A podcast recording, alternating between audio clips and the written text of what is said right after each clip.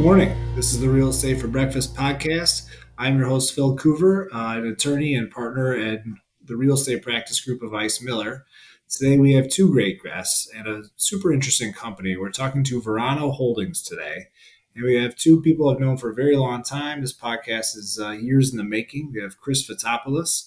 He's the Chief Legal Officer and Executive Vice President of Legal and Real Estate at Verano Holdings. And we have Sam Harmelech. He's a commercial real estate attorney who is the Vice President of Real Estate and Associate General Counsel at Verano. Chris, Sam, thank you for coming on the show. Thanks for having us. Thanks for having us, Phil. Good to see you. Yeah, yeah, no. So this is really fun and exciting for me because I've known both of you professionally for years uh, through other means, and then you've both joined Verano Holdings, which is a, a cannabis company, and I'll let you speak a little bit about it in just a second.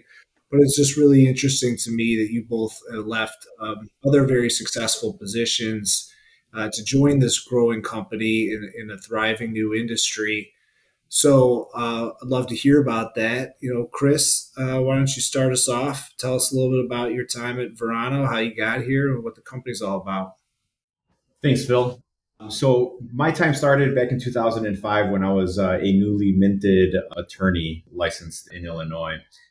I was uh, working at a couple different firms, mainly uh, focusing in on uh, commercial real estate transactions, and then other various aspects of, of business. And I used to represent a couple different uh, uh, local individuals who were who were pretty, um, you know, sophisticated in their business dealings. And the way I came to to Verano was in 2012. I represented a uh, an acquisition that was done in Oregon uh, for a cultivation center. And because of my uh, unique willingness at the time to to represent a cannabis company, I got the notoriety in um, in Illinois.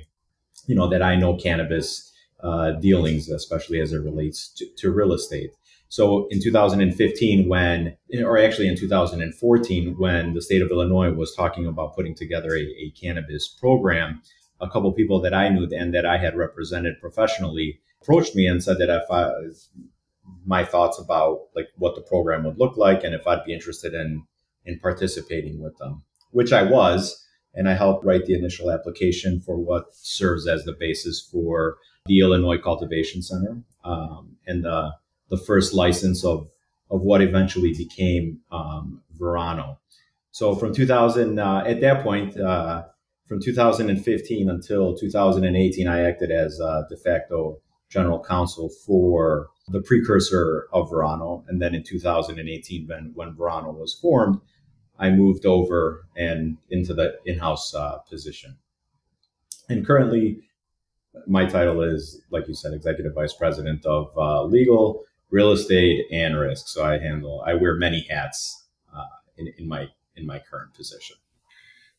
Awesome. And then say, tell us a little bit, just for those that don't know about Verano, just as a company, just as a little overview of where you are today. So we've come a long way since 2015 when we when we won our first license. So uh, back then it was uh, the, the, wild wild west for us. We were just a, a singular license. But soon after that, we started um, acquiring um, other companies in, in other states and winning licenses in, in some of these other states that were that were coming online, like uh, the state of Illinois. So, so today we're we operate six brands. Where we operate 120 uh, retail dispensaries. Uh, we're in 13 states and we have 14 cultivation centers. So we have over 4,000 employees, and we just continue to to expand our footprint in the states that we're currently operating, and even in the states that uh, that are coming online. We'd like to win additional licenses and and set a foothold in those states as well. Unbelievable! So from first cultivation center license application to uh, over 120 or 112 locations uh, in many different states. It's, it's, an unbelievable growth story yeah, it's uh, it's it's unbelievable, and I'm fortunate enough to to have been uh, you know a part of it. And eh, it's it's very fascinating to see where where the next you know five years will, will take us. Yeah, growth story was a no pun intended. We'll try to not get too too into the puns. I'm sure you guys hear them all the time. Uh, which is why we love using them all the time as well. So don't worry. all right, cool. So, yeah, Chris's favorite line is "We're growing like a weed." Yeah. So, I mean, it's it it's true. So, which you know, with that growth story, you need help. You need to bring on Sam. Came over from one of the biggest law firms in the world to, uh, to join this company. So, Sam, tell us a little about your journey. Yeah, I was. I went to U of I like you did, of course. Both ATOs. Shout out to the TAWs listening. Always wanted to get into commercial real estate. Went to law school at DePaul. Went to Hilco Real Estate. Went to Scion Group. Came back to traditional law situation at Dentons, where I was representing, you know, some of the biggest developers in the city landlords, lenders. And Dentons happens to have the largest cannabis practice in the country. And I was talking with the, the head of the cannabis, cannabis group over there, Eric Berlin.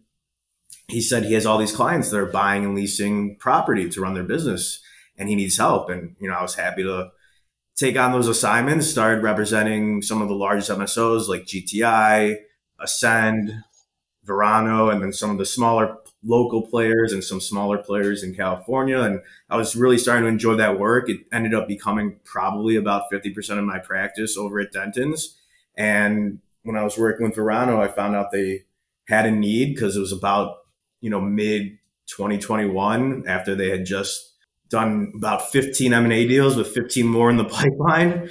And, um, you know, was talking with Chris and as Chris said, he wears so many hats around here, real estate just being one of the many. And you know, when the real estate portfolio goes from, you know, 20 dispensaries and three cultivation facilities to 100 dispensaries and 14 cultivation facilities with more to add, he just needed to add a body, had, needed help on the legal side for real estate, the ops side. And because I had been at Scion Group helping to operate there, I'd been at Denton doing real estate transactions. He felt that uh, my experience in real estate could be a big value add. And here I am 14 months later, and it has been an absolute whirlwind. I mean, when I started, I think we were at 80 dispensaries. Like Chris said, we're at 120 now with, you know, 20 more in the pipeline and just things are, things are going crazy over here.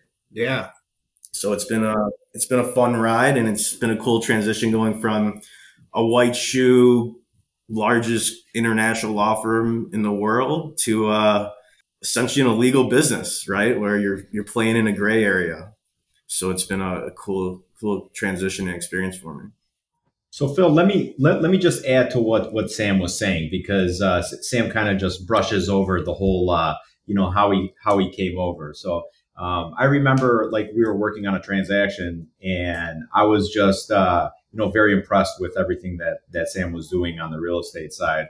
And as soon as he we put up that post and, and he threw his hat in the ring, and I had the conversation with him, I knew that that you know I wanted uh, you know Sam to be on our team because uh, you know he provides a lot of um, you know sophistication, a lot of uh, great experience that that I was looking for uh, to build on our uh, on our real estate team. So you know I, I always want to tell Sam Sam that, but here we are, Sam, on a on a very large platform, and I'm expressing my appreciation for for you.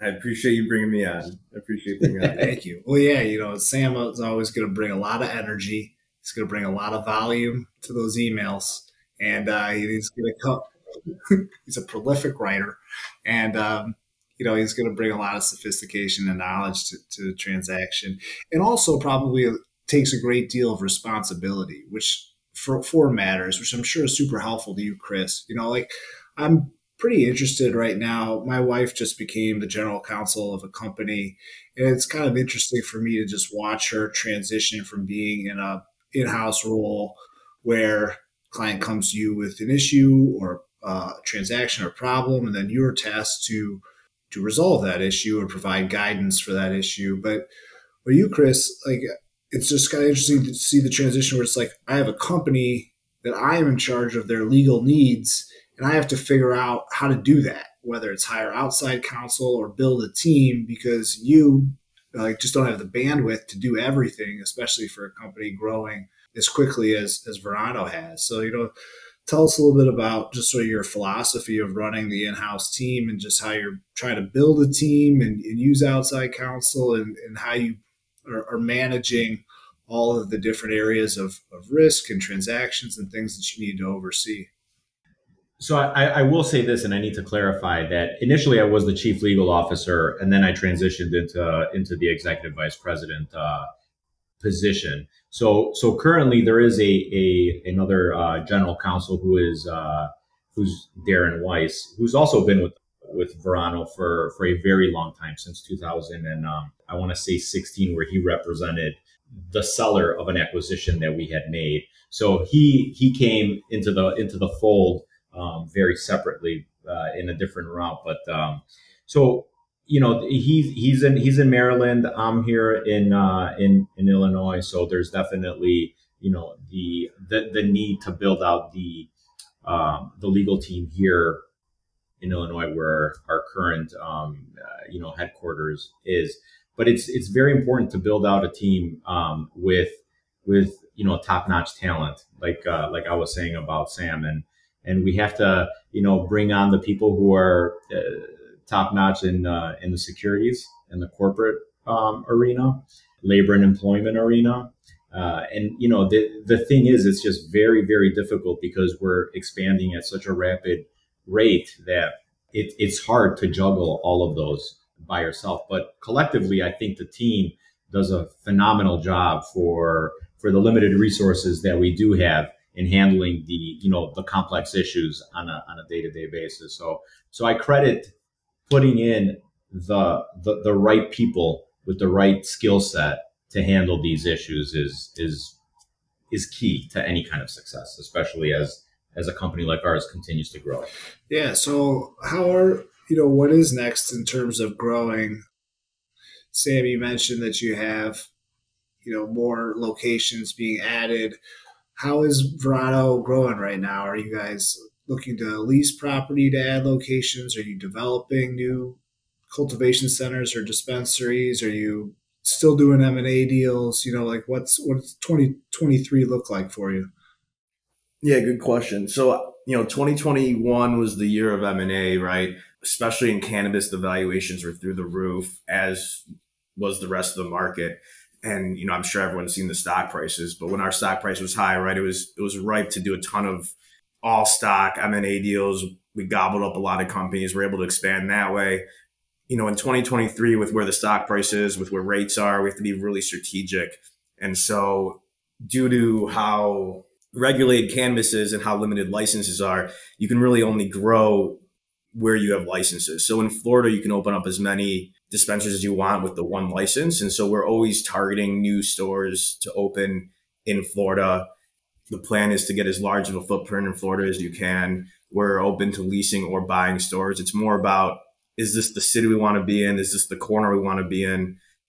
And it's it's less about we only lease or we only buy. It's whatever makes sense. And then there's a few other states where we still have licenses to place. So Connecticut, for example, we have a few licenses to place, and so we're looking for sites out there um, in a few other states. But otherwise, you know, you're kind of limited in expansion in cannabis because you're limited by the licenses.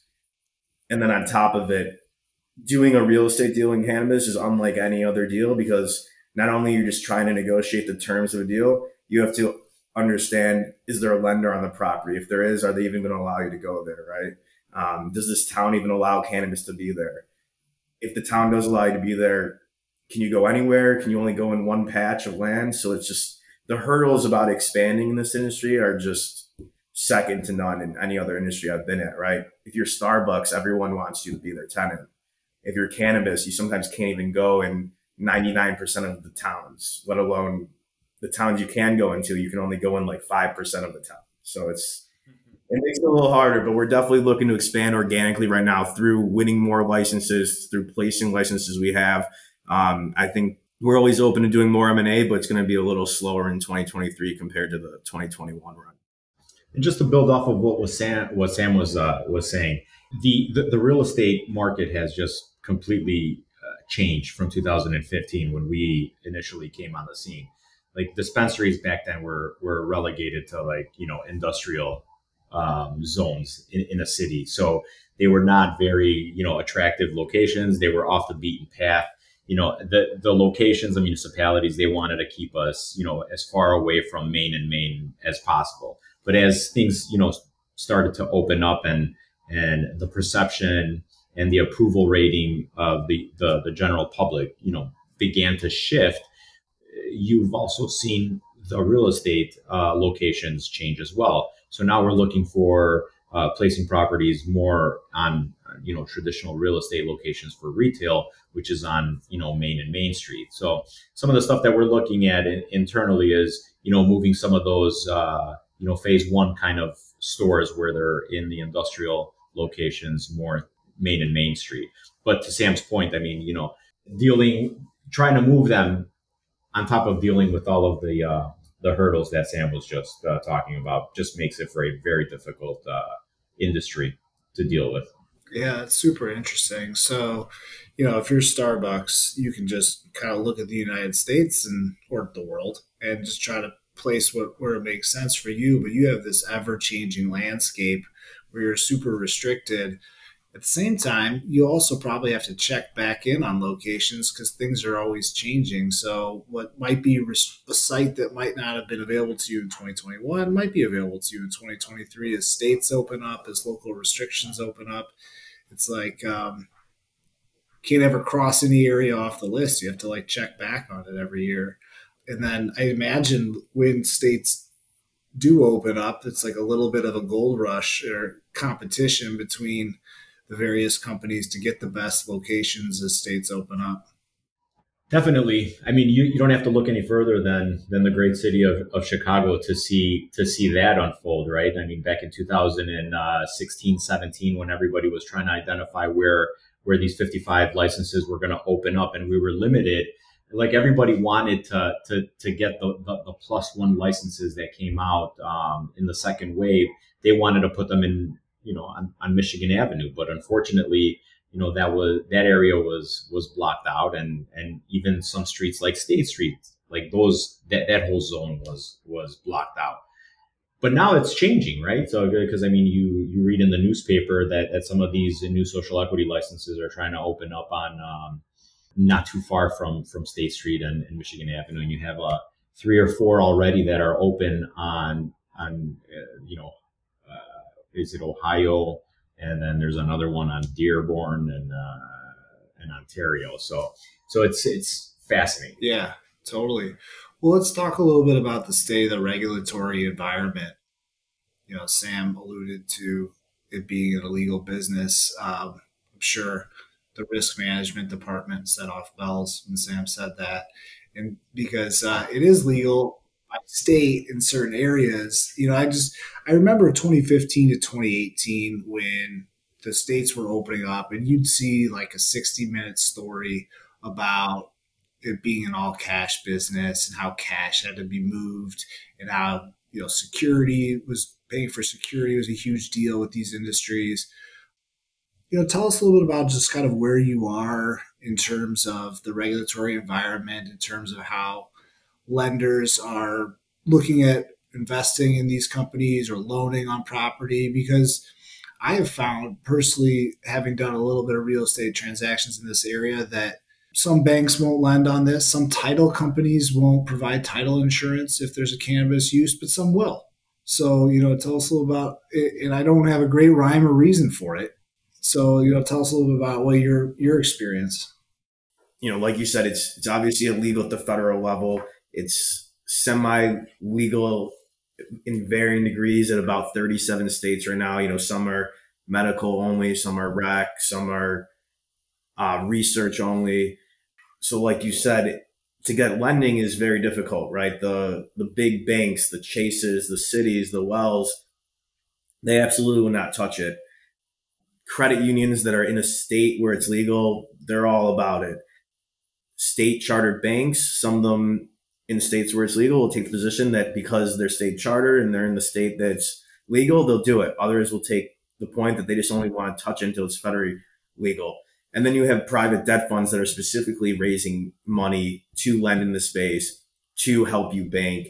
And so it's just all over the board. People almost pick and choose what regulations they want to follow seem to be legal, seem to not be legal.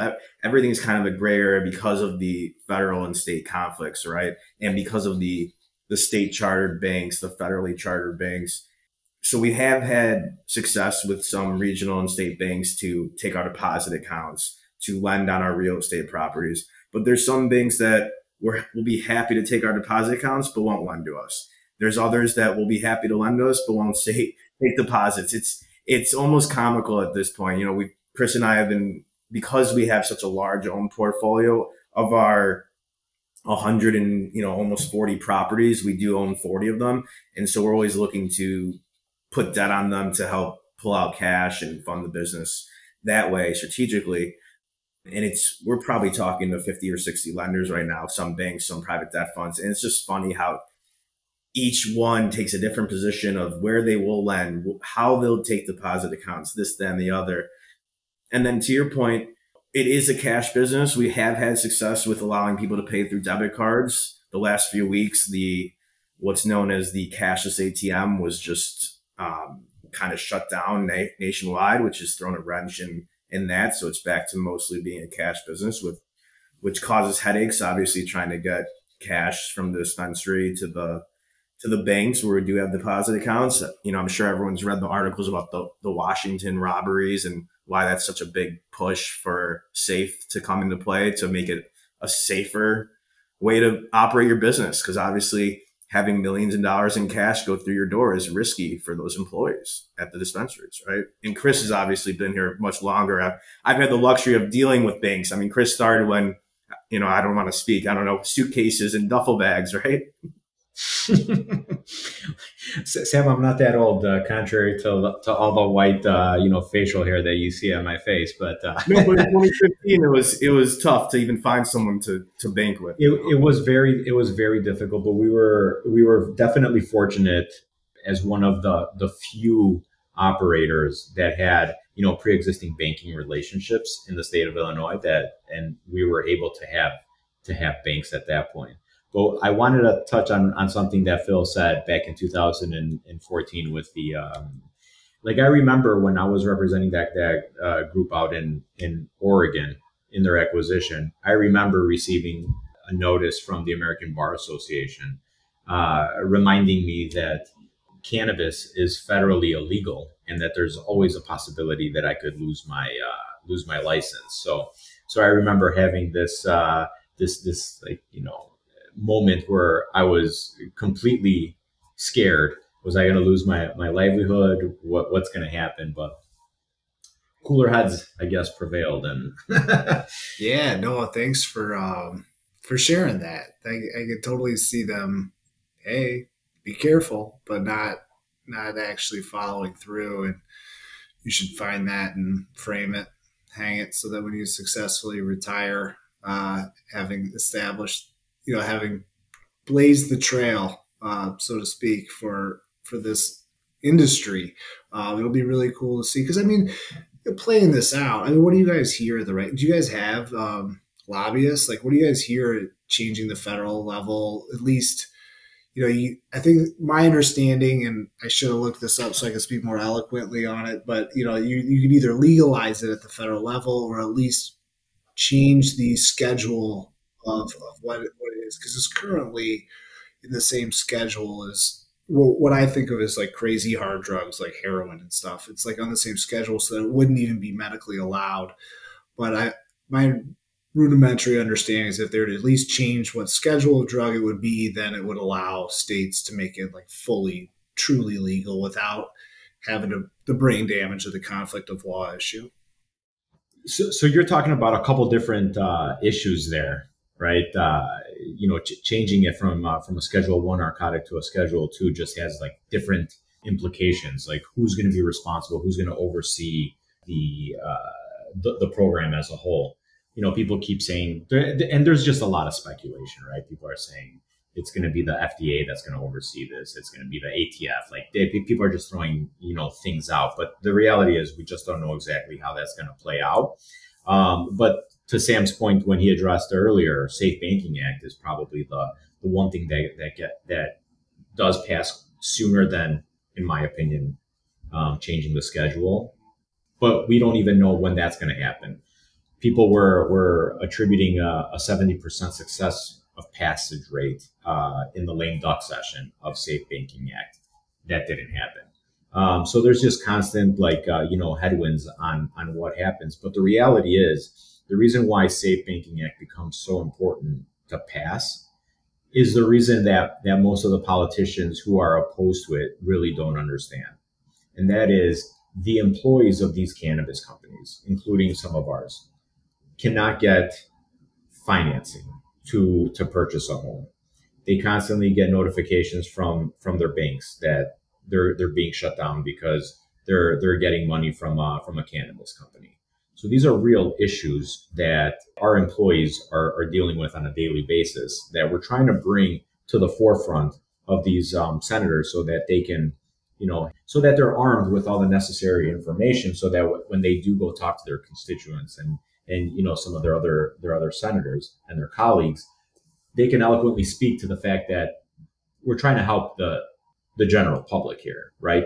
It's not just the, the, the big bad corporation that wants to uplist from the, the Canadian markets to the to the US markets. It's it's those issues that are probably more important than than uplisting on the uh, on the US exchanges. No, that that makes total sense, and I, I hadn't thought of all all of like, the way that it affects um, the general public and the the day to day employees that you have. Sam, you also mentioned like a cashless ATM, and I didn't, I wasn't tracking what that meant. Uh, can you tell us a little bit about that? Yeah, so I mean, Chris might know a little more about it. So I don't know if you've been to a dispensary, you don't have to share, but most dispensaries the past few years have had these debit mach- debit card machines where instead of paying with cash, you can pay with your debit card. You swipe your debit card, and if your total is a hundred and $22, they'll round up to 125 and give you, you know, $3 back. And to the customer, it just feels like you're paying with a debit card and they're giving you some change back. But really what's happening is the debit machine is really just an ATM machine. And so instead of just pulling out $125, it's really giving the dispensary the 125 and so they give you $3 back out of the drawer. There's a lot of literature on it. it it's questionably legal and there's been rumors for a long time that it'd be shut down and for whatever reason at the beginning of december they finally shut them all down. And and to my understanding they're not back up and running. And it's just as you can imagine just another wrench another hurdle in the cannabis industry. You know everyone thinks we're making all this money but it's just there's hurdles left and right where we just can't operate like a normal business. So one way around it was this cashless ATM, and now they shut down that. So now, if you're a customer, you have to bring cash, or we do have ATM machines in in the dispensaries, and so you have to pull out cash from the ATM, and it's just an extra hurdle that customers have to go through. It's an extra annoyance for them. But so yeah, that's that's what that is. It's it's a it faces the consumer like a like you're paying with a debit card, but you're actually just taking an ATM withdrawal. That's interesting. Yeah, like you said, it, earlier, you know, it's not just an annoyance; it's a safety issue, both for the the consumers walking around with cash, and and of course the companies that have to process all that cash. Uh, just puts a big target target on you. Yeah, you're just a sitting you're a sitting duck, right? People know there's just the consumers are carrying wads of cash. The the, the stores has tons of cash. It's just not safe for anyone involved we've talked a lot about sort of the nuances of the law, but what do you guys find is the most difficult part of the job of, of working at Verano? Is it navigating these regulatory issues? Is it the changing landscape? Is it the the speed and pace of the growth of the company? Because obviously the company's taken off, and so any company that grows that much has some growing pains. So, what do you guys find is the hardest part? I mean, I'm going to say that it's a it's a combination of all of those, but what what helps make all of those uh, even even more harder, right? Even even more difficult to to to navigate is is the velocity with which things are are continuously growing. We're constantly applying for for new licenses, right? So there's that application. So you know you have to worry about the application process. And and as a company, while we do have four thousand plus employees, we at the corporate level run very lean. So there are like a lot of us that wear multiple hats. So we're constantly, you know, doing our day to day, and then we're also doing, you know, some of the other stuff that that we're all tasked to do with, whether that's like help write applications, help review insurance applications. I mean, it's just it's a combination of all of those, but the, the velocity in the industry is is probably the, the biggest um, the biggest issue. I always I always tell Sam when when he first started that uh, at the end of year one, he's going to feel like it was like he's been you know with the company for for more than five years, and it, it, ended up for me. I was like, man, Sam, congratulations on your like third year here. Uh, glad to have you. He's like, what? It's only been a year. so. Uh, and for me, it feels like it's been like a, a, an entire career in and of itself, even though it's only been like five short years. Well, yeah, I imagine there's never a quiet day. There's always the day is always there's always a million things to do. So you, you never have a day where you're like, ah, I left at eleven thirty. There wasn't. I finished all my all of my work. I bet that just never ha- It's not even something that you consider. Sam, what about you? You know, Chris said, "Well, I don't want to steal the same answer, but it's it's just the the pairing of the the legality of the business with the the fact that it's a brand new industry and business, right? I mean, real estate's been around for 500 years. I'm fortunate to only really focus on the real estate here, but even an industry like real estate, which has been around for ages, is still operating in this brand new illegal industry where it's you're dealing with issues you've never even bumped into on the hundreds of thousands of deals you've come into before. I mean, I'm seeing lease clauses I've never seen before. I'm seeing issues with zoning I've never even thought about or heard about, right? Lender issues. It's so it's just the dealing with the fact that it's illegal, we're growing so quickly, and it's a new industry where you don't even know what's ahead of you sometimes because no one, literally no one has done it before. So that's what makes it fun and exciting, but also extremely difficult and frustrating at times. That makes total sense. I bet everyone you deal with has varying levels of sophistication with with the subject matter. So like you might get a lender one day who's like, "Yeah, I know I got a whole checklist of exactly what we need to do in order to process this loan.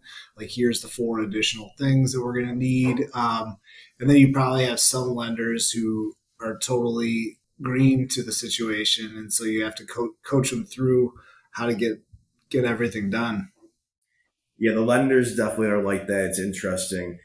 The the landlords especially though, because you'll have some landlords who have done you know 20 cannabis dispensary deals. They have these you know form clauses specifically for cannabis with all these restrictions. And then you have someone who just has this vacant space they haven't leased in five years and they're just desperate to get a tenant.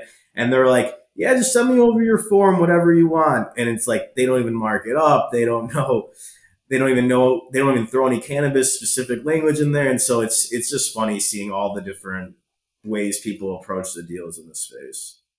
But that's some of the issues that we run into in the in the real estate, uh, specifically in the real estate market, right? Where you have like these unsophisticated landlords who are looking and hearing and reading things on the uh, on the internet about how much uh, money these cannabis companies are making. So they just think that as soon as they land, uh, you know, a cannabis tenant, that they're just going to be able to charge three and four times, you know, market rent, and and that the, the cannabis company is just going to be stuck renting that that space. And you know, while that was or may have been the case very early on, things are definitely you know changing as as like I, I said earlier, as as we become more acceptable and we move on to like main and main streets I know as a company, we really push back against, uh, you know, those types of landlords where we just will not deal with them or we have to pay like three times the amount of, uh, of market rent just so we can, you know, be in that specific location. Yeah. Yeah. No, I remember you guys telling me that we were at dinner uh, at ICSC. They, what did you call it though? You called it something like the cannabis tax or something like that. Yeah, the green yeah, tax. the green tax. The green landlords tax. think that they can upcharge and I'm sure that they claim it's due, due to some sort of risk risk profile. But uh, I'm sure that you're right that the the farther that this goes and the more locations there are, the more companies there are, it's like a rising tide lifts all boats situation where the more accepted the industry is, the more normalized it is, and the less you have to deal with that. Well, remember that back in the day, you you did have like some very high profile cannabis companies that were were willing to take on that kind of risk where they would rent these marquee locations, even though they didn't have the approval, you know, to operate out of. They were they were locking these properties up, and they were paying astronomical rents just so that they can have that location, assuming that the approval uh, would be received and a lot of times they got uh, they were stuck holding the bag. But you know, those were the issues that obviously led to the to some of the landlords that I was talking about. Uh, you know, today in our current market. For sure. Well, guys, we're uh, I want to be respectful of your time, and I've really enjoyed uh, all of this conversation. You guys coming on the show and sharing all of the different components of your job and and in Verano and and how difficult it is to navigate everything. But um, any any big picture things on the horizon for Verano you guys want to share, or you guys got? Any, I mean, you, I did already ask you about what's in store for 2023, so I did kind of ask you that question, but I. I'll, I'll add to something, and I know Sam will uh, will, will agree with me that uh, uh, no sale leasebacks in 2023 for us as we continue to move around those. Yeah, the sale, sale Yeah, because of the debt situation, a lot of a lot of people in the space like buying their property and then doing sale leasebacks with these debt funds. We've we're one of the only players that aren't doing it just because we find the terms to be egregious, and we've been fortunate enough to be able to fund the operation through traditional real estate debt and through the operation itself from free free cash flow. So we're just going to continue going down that, and you know, anyone listening, we just hope you you know, obviously your choice to be a consumer, but we just hope you support the industry and try to help us in Congress wherever you can, you know, because we should be able to operate like a normal business just like anyone else. Yeah.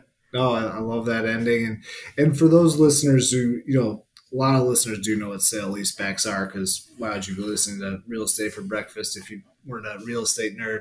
But um, you know, it was very popular over the past few years when debt was cheap. Uh, if companies that wanted to unlock some value in their holdings were to sell the real estate that they owned, and then they would agree to sign on for a lease so that those companies could get the cash from the sale of the underlying real estate, yet keep their existing locations, but but not Verano, not not going forward.